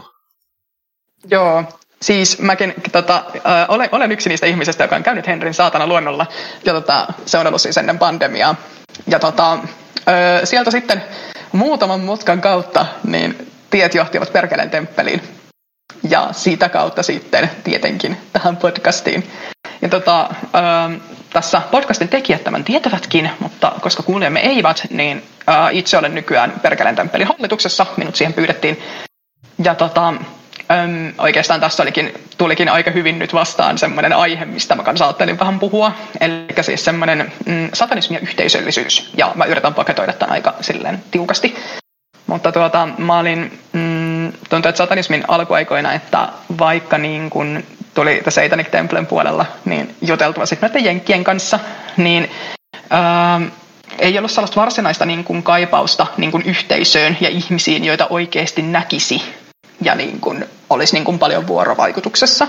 Et tuntuu, että semmoinen niin kuin, ää, netin kautta niin kuin toiselle puolelle mannerta juttelu, niin tota, tuntui ihan riittävältä.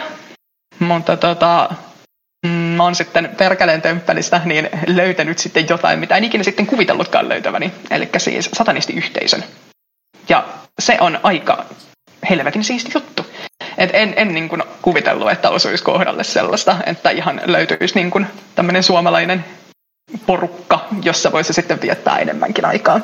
Et se on ihan ehdottomasti tehnyt mulle ihan tosi hyvää. Ja uh, on hirveän hyvä kokemus siitä, että, että kuuluu jonkunlaiseen porukkaan. Se on tosi jännä ihmiselle, joka ei ikinä oikeastaan, mä en ole kuulunut ikinä mihinkään yhdistykseen.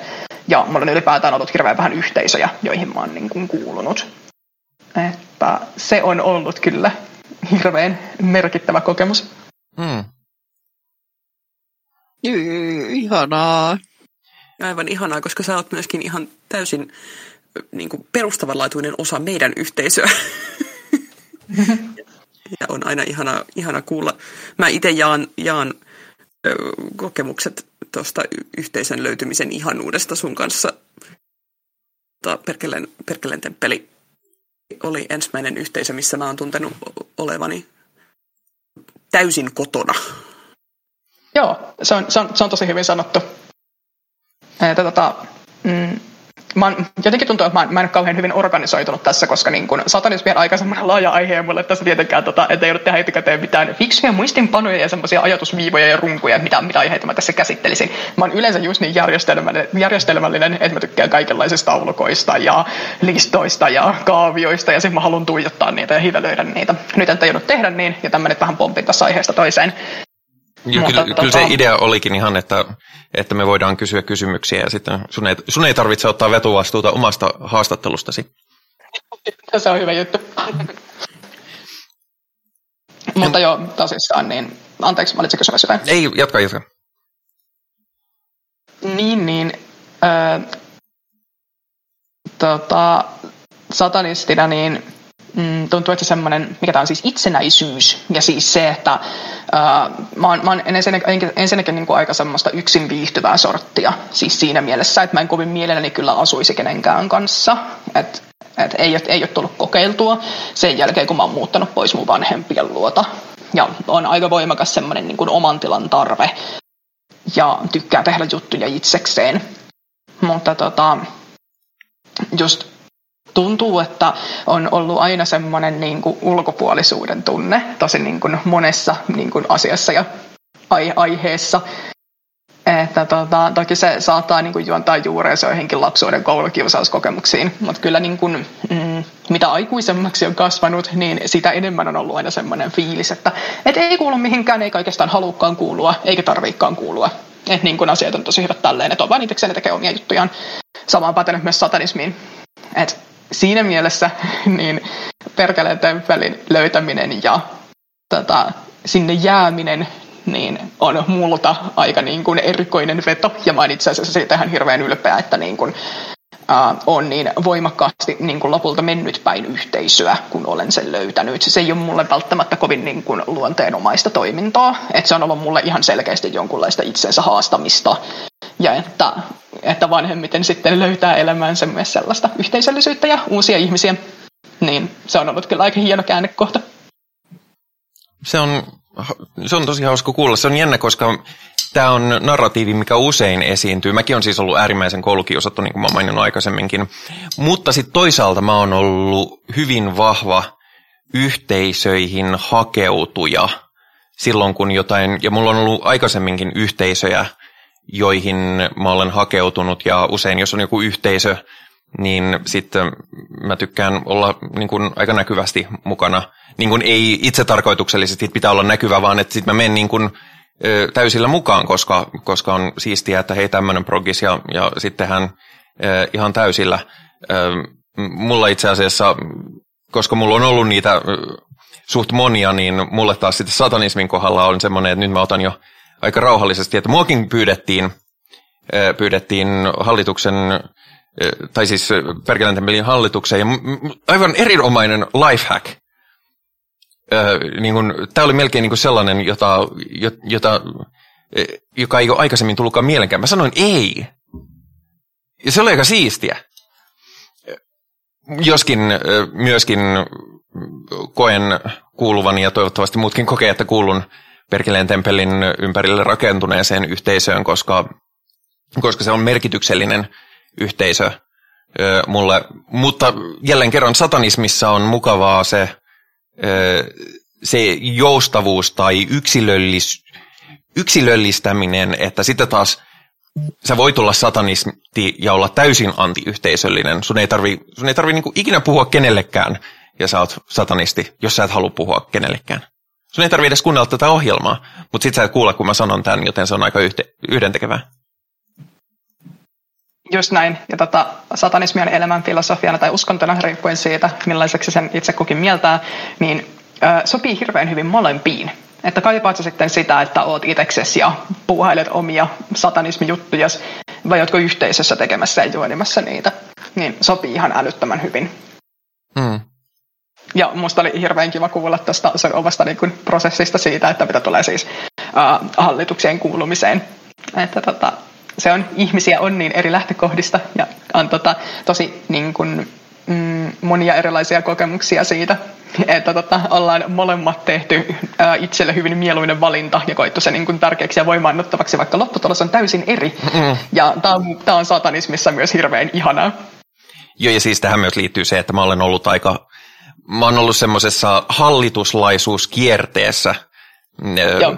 viimeiset X määrä vuotta. Että mä oon niin kuin, no itse asiassa olen minä nytkin yhden yhdistyksen hallituksessa, mutta, siis, mutta siis on selkeästi rajoittanut, mikä oli, se ei ollut mikään antiluottamus Perkilen temppeliä kohtaan, vaan se oli vaan silleen, että joo, että nyt ei paukut riitä ö, olemaan ö, kovinkaan monessa jutussa samaan aikaan.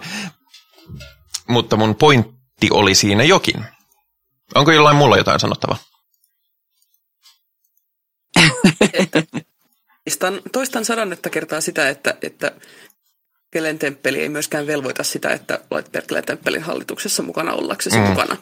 Meillä on paljon jäseniä, jotka on vaan chillaamassa. Jotka Joo, ei siis ei... yhtään mitään, eikä ole niin kuin, tiiäks, vaan lurkkaa serverillä ja tuskin lukee edes kommentteja. Ja se on aivan täysin vain on mahtavaa, että meitä on erilainen kirjo ja se, että me päästään toteuttamaan meidän, meidän haluttua niin kuin osallistumisen tasoa just niin kuin me sitä halutaan toteuttaa. Juuri Mä... näin. Ja Pi on hyvin kiinteä osa Perkeleen temppelin no, ympärillä pyörivää yhteisöä. Ehdottomasti. Ehdottomasti ei olisi ilman Piitä mitään. No, kyllä olisi aika monta asiaa, mutta ei, ei välttämättä olisi podcastia. Ei olisi mitään. Ai, ai, ai jaa. Kyllä, kyllä, mä, kyllä mä veikkaan, että Henri ja porukat olisi pistänyt ö, hommat eteenpäin ö, ihan samalla tavalla. Mutta, mutta itse asiassa tarttuisin tuohon mielenkiintoinen ja pointti, johon, johon itse samaistun paljon, että satanismin voi mieltää sekä uskontona että elämän filosofiana, tai ei kumpanakaan, tai vähän molempina. Onko sulla henkilökohtaisesti näkemystä, että onko se kumpi, kumpikin tai ei kumpikaan? Ah, tämä on ihana kysymys. Ja tota, ö, mulla ei ole tähän sellaista yhtä vastausta. Mä oon oikeastaan mitä enemmän tätä ajattelee, niin mä oon aika tiukasti siinä keskivälissä. Mm-hmm. Että tota, se on niin kuin molempia. Ja ehkä se riippuu vähän päivästä, että kumpaa se on enemmän. Mutta tota, kyllä mä sanoisin, että elämän, elämän filosofia voittaa joinain päivinä. Ja sitten taas toisaalta, jos on niinku sellainen hetki elämässä, että on kaivannut enemmän tota, uh, rituaaleja ja niiden kanssa puuhaamista, niin sitten se tuntuu enemmän uskonnolta, vaikkei siinä olekaan siis teismiä. Eli että ei, ei niinku ole sitä korkeampaa voimaa siinä mukana sekoittamassa pakkaa. Ja tota, tämähän jakaa kans ihmisiä just ihan valtavasti, niin kuin taisit sanoakin. Että tota, uh, PSTllähän on ollut mm, semmoinen, ainakin ennen oli, nyt en ole kauhean tarkkaan viime aikoina seurannut, että tota, mikä on näkökanta tähän, mutta heidän mielestään enemmän uskonto, koska uskontoa ei tarvitse määritellä sen kautta, että onko Jumalaa olemassa vai ei. Se voi olla niin paljon muutakin. Ja mä saan tästä ihan hyvin kiinni, että niin kun, mm, satanismi voi vastata monien sellaiseen uskonnollisuuden tarpeeseen, kuten just vaikka rituaalien ja juhlien ja muiden sellaisen muodossa. Mutta toisaalta sille ei ole sellaisia velvoitteita, eli ei tarvitse mennä joka sunnuntai kirkkoon tai toimia niin kuin mm, joidenkin tiukkojen moraalisääntöjen mukaan, mitä velvoitetaan. Tai silleen, että tota, niin, tuntuu, että se on aika, aika pitkälti päivästä kiinni, että kumpaan suuntaan se niin kuin vaan kallistuu enemmän. Aika tasan. Mä saan niin kiinni tästä, koska mulla on ihan sama. Öö, satanismi ei määrittele tiukkoja moraalikoodistoja. Mulla henkilökohtaisesti on tiukkoja moraalikoodistoja, joita, mm. joita sovellan itseeni, joskaan, no, en minä nyt kauhean aktiivisesti niitä, niitä sovella, koska siis ne on asioita, joita, jotka on mulle niin kuin olennaisia elämänarvoja muutenkin.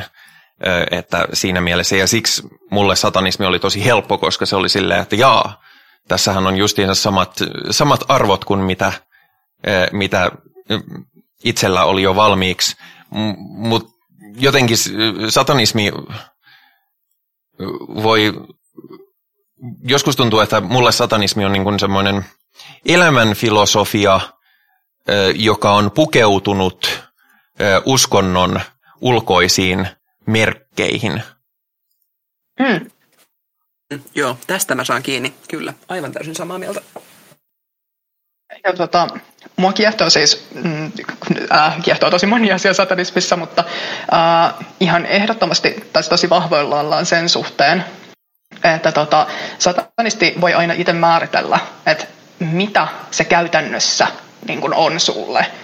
Että tota, et jos on tosissaan semmoinen, semmoinen ihminen, että nauttii seremoniallisuudesta ja paikka niistä hassuista kaavuista ja tykkää tehdä alttari kotona, niin saa olla ja saa tehdä ihan mitä haluaa. Voit kirota ihmisiä joka päivä, jos se on sun juttu. että tota, ei tarvitse kysellä lupia yhtään keneltäkään. Mutta tota, mm, mä voisin ehkä liittää tähän yhden semmoisen lapsuuden muiston, mikä aika hyvin niin kuin, kuvaa mun suhdetta siihen niin kuin, satanismin estetiikkaan ja siihen, että mitä kaikkea siitä on poiminut. Eli mä just mainitsin siitä, että mulla on tota, uh, tota, lapsuudessa on kokemuksia sekä e-plutista että ortodokseista, tai se ortodoksisuudesta. Niin, niin tota, uh, mä olin lapsena ehkä vähän kateellinen siitä, että tota, mä en itse ollut ortodoksiperheestä, koska kun tuli käytyä siis muutamassa ortodoksien niin kun, mm, toimituksissa, eli mä olin ö, kaksissa ja yksissä häissä, jos oikein muistan. Ja tota, sitten totta kai koulun puolesta niin tuli käytyä siis ortodoksikirkoissa. Niin siellä se kaikki krääsä tiedätkö, kaikki ne niin kuin kullatut jutut ja ikonit ja kaikki hienot, hienot jutut. Ja sitten niin se mun kirkko, missä mä kävin, niin se oli semmoinen tylsä betonikuutio, missä mä en viihtynyt yhtään. Ja niin kuin, mä olin jotenkin, huomenna, niin kuin, lapsella on semmoinen hirveän hyvä niin kuin, mm, taipumus just poimia niitä miellyttäviä asioita. Et mulla olisi ihan hyvin riittänyt se, että tota, olisin saanut mennä sen hienoon kirkkoon, niin mä olisin varmaan mielelläni ollut, ollut niin kuin ortodoksi, että mä saan olla sen kaiken niin kuin loiston keskellä, että se olisi kiinnostunut ihan hirveästi. Ja niin kuin mä satanismissa kanssa tykkään siitä, että, tota, että jos tykkää siitä krääsästä ja tykkää siitä kimalluksesta, niin siitähän voi haalia elämäänsä niin paljon kuin sielu sietää, kukaan ei ole kiertämässä. Et se, on, se on kyllä ollut hirveän mukava ajatus. Ja tota, mm, semmoisessa estetiikassa, mitä yleensä liitetään satanismiin, niin on, on paljon asioita, jotka niin kuin puhuttelee mua henkilökohtaisesti. Et mä oon toki niin kuin tyyliltäni ja mm, ulkonäöltäni niin aika semmoinen tumman puhuva ihminen, goottiromanttinen, semmoinen niin. Niin toki siitä satanismin perinteisestä kuvastosta niin löytää paljon niin kuin kiinnostavia aiheita, jotka miellyttää itseä. Ja niillä voi sitten ympäröidä itseään ja elämään ja kuoruttaa itsensä niillä. Ja se on täysin okei. Okay. Ja siitä, siitä on totta kai sellaisia ihmisiä, joita semmoinen nappaa yhtään, ja se on yhtä okei. Okay. Mm. Et ei kukaan ole määrittelemässä niin kuin sitä yhtä oikeaa tapaa olla ja elää. Mulla on viime aikoina tullut semmoinen fiilis, että mä haluaisin ehkä tehdä jonkun pienimuotoisen al- alttarin, mutta mä olin kaikki siisti on hirveän kallista. Joo. Mm. Niinpä. Mm. Lopuksi voisin ehkä hieman pyörähtää takaisin teemaan, minkä Virgilium otti aikaisemmassa vaiheessa esiin, ja se on feminismi. Mm. Onko sinulle ö, satanismi feminististä, tai onko se feminismin muoto jopa? Uh, joo, on, mulle on kyllä feminististä. Ja mä en oikeastaan ikinä ajatellut sitä tolta kannalta, että olisiko se feminismin muoto. Mutta nyt kun sanot, niin joo, kuulostaa aika järkeenkäyvältä. Että mun on aika hankala niin kun ajatella omaa feminismiäni ilman, että siihen liittyy se satanismi. Eli kyllä ne on mulla aika yhteen hitsaantuneita. Hmm. Siis mulle myytiin satanismi feminisminä. En myynyt. No, et ehkä tarkoituksella, mutta, mutta Vähän näin, myin. näin, tätä kautta se ajatus niin kuin aukesi minulle. Ja kyllä Virgilium oli juurikin henkilö, joka tällaisen, tällaisen kulman minulle heitti. Joskin vaikka annan Virgiliumille kaikkea kunniaa aiheesta, niin, niin tota, aihe oli kiinnostanut myös jo sitä ennen, että siinä mielessä olin, olin helppoa, helppoa käännytettävää. Ää, mutta, mutta siis, joo. Ö, mä en usko, että mä olisin kiinnostunut satanismista, ellei sen ympärillä olisi niin vahvaa feminististä aktivismia.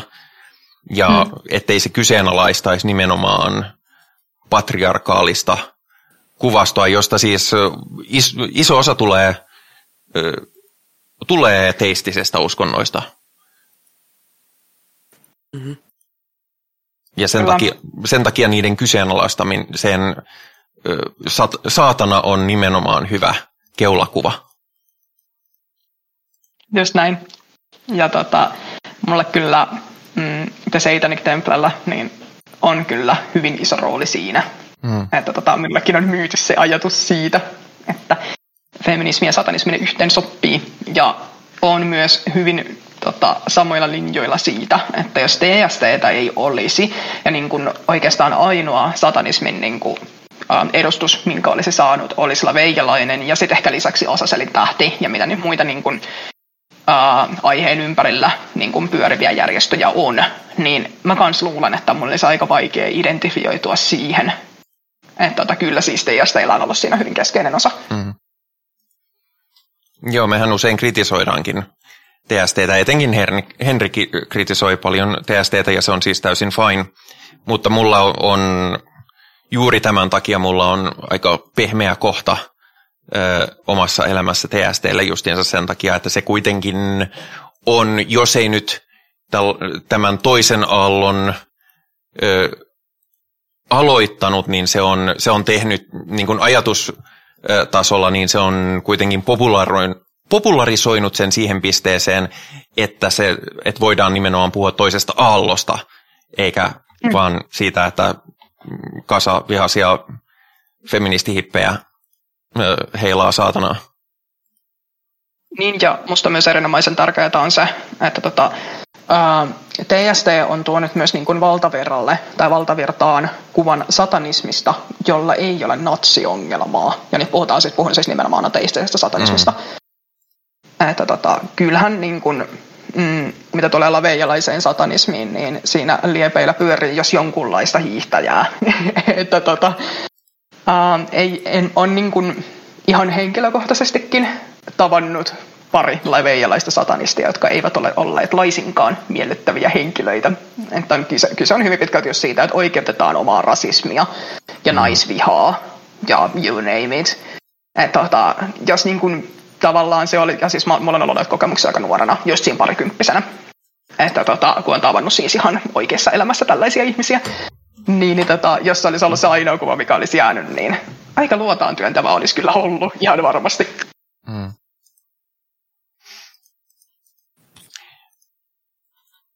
mulla oli tähän, liittyy joku, joku vielä, mutta unohdin sen ihan tyystin kokonaan.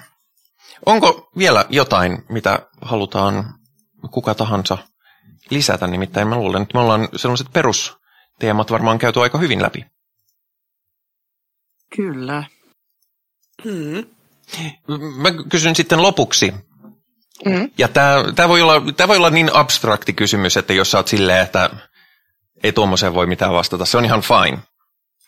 Mutta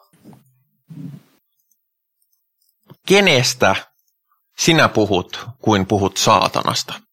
Sanotaan Hail Satan, niin kenelle sanot Hail? No itselleni tietenkin. Hmm. Hyvä vastaus.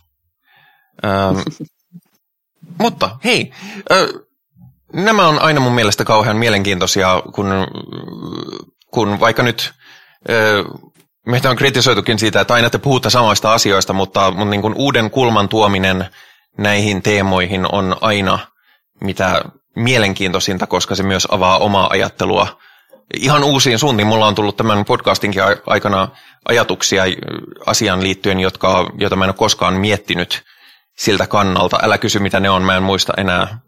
Tämä ohjelma on tehty jo. Mä? Ei siis, kunhan naurattaa sinun, sinun pohdintasi. No, kiva. Aina ne minulle nauraa vaan sen takia, että minä olen niin vanha. No okei, en mä nyt ollut niin paljon vanhempi vuonna 1998, mutta olin silleen jonkun verran vanhempi. Okei.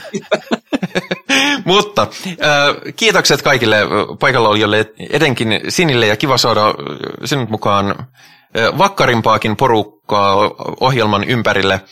Äh, meidät löytää, tai meihin saa yhteyden. Meihin saa yhteyden esimerkiksi seuraamalla meidän ohjelmamerkinnöistämme löytyvää linkkiä Perkeleen Temppelin Discord-kanavalle, vaikka emme ole Perkeleen Temppelin äh, ohjelma suoranaisesti, niin no, täytyy kyllä sanoa, että viime aikoina ehkä käytännössä ollaan oltu enemmän ja enemmän, mutta, tota, mutta meillä on siellä kuitenkin täysin autonominen ö, saareke, johon voi, jossa voi keskustella vain ohjelmaan liittyvistä asioista, jos ei halua muihin asioihin ottaa kantaa. Itse asiassa se taitaa näkyä, vaikka ei olisi pyytänyt pääsyä sinne ö, Perkeleen muille alueille. Eli sinne voi liittyä myös niin, että sun ei tarvitse edes nähdä niitä muita asioita, mutta tietysti jos kiinnostaa toiminta, vaikka et olisi satanisti tai vaikka et olisi, olisi samassa mm, niin kuin, samalla tavalla lähestymässä aihetta, niin, niin totta kai keskustelemaan saa tulla. Sitten meidät löytää myöskin muun muassa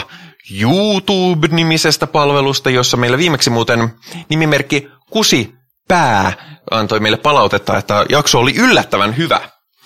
Ja se on, se on, se on hauskaa, että oli hy- hyvä jakso. Tämä yllättävyys siinä tietysti voi tulkita monella tavalla, mutta mä olen aina yllättynyt, jos, jos joku pitää meidän tai minun tekemääni ohjelmaa hyvänä, joten, joten siinä mielessä voin samaistua tähän, että, että hyvä, jos yllätti positiivisesti. Ja sinne voi tosiaan jättää palautetta. Meidän löytää myöskin Facebookista, sunnuntai satanisti on meidän ryhmämme ja se on avoin ryhmä, eli ei tarvitse mitenkään ilmoittautua seuraavansa saatanaa, jos, ää, jos sinne haluaa laittaa viestiä. Sinne voi laittaa semmoisen silleen viestiä niin kuin suoraan meidän sivulle, että jos ei halua niitä ohjelmaan, tai jos haluaa ne ohjelmaan, niin sitten voi mainita, että hei, laittakaa tämä eh, tämä ohjelmaan. Ja meidät, meitä voi kuunnella Spotifysta, eh, Google Podcasteista, Apple Podcasteista ja muistakin podcast-loppuisista palveluista. Ja muuten mainitaan tulevina asioina. Ensi tiistaina on Luperkalia, jos seuraa näitä TSTn juhlapäiviä. Mä en nyt ehkä seuraa niitä muuten kuin, että hei, on taas yksi päivä, jolloin voi, voi hyvin, hyvin omain, omin tunnoin pitää ylimääräisen karkkipäivän, jos, jos niin haluaa tehdä, joskaan pahaa omaa tuntoa, niin kuin aikaisemmin keskusteltiin, niin ei tarvitse välttämättä tuntea koskaan, mutta, mutta pieni juhla, juhlan ö, nostattaminen on aina, aina mainiota, jos sellaiseen haluaa ryhtyä.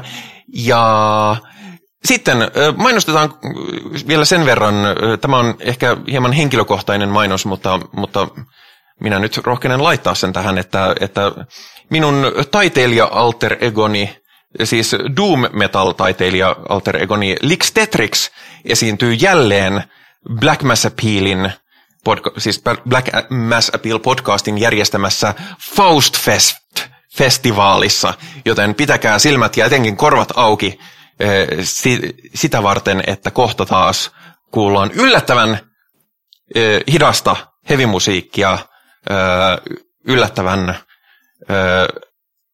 häiriintyneessä paketissa. Mä en tiedä, oliko se hyvä mainos, mutta, mutta se tuli nyt mainostettu. Onko tämä se kohta, kun pitää sanoa, että kyllä, kiitos, Pii. Ei, Ja mennään lopputeksteihin. mä, olen- mä olen ollut lopputeksteissä jo viisi minuuttia. Nyt on Huomaan. aika kiittää kaikkia paikan, paikalla olijoita, joten kiitetään muun muassa Virgiliumia. Kiitos, että olit paikalla ja olipa mukavaa kuulla pitkästä aikaa sinuakin ohjelmassa. Kiitos, kiitos, kiitos. Hyvää yötä, saatana myötä. Ja kiitetään muun muassa äh, Pajua. Kiitos, kiitos. Kiitos, kiitos, kiitos. Oli ihana keskustella kanssanne. Ja ennen kaikkea kiitetään uutta sunnuntai-satanisti-tiimimme jäsentä Siniä. Kiitos. Kiitos. Mahtavaa olla mukana. Ja me palaamme asiaan... Kiitos tietysti sinulle, Pii. Ah, kiitos. Kiitos, Pii. Ja me palaamme asiaan seuraavalla kerralla seuraavin kujein, mutta nyt sanon sen pitemmittä puheitta, että heipä hei. Heipä heil.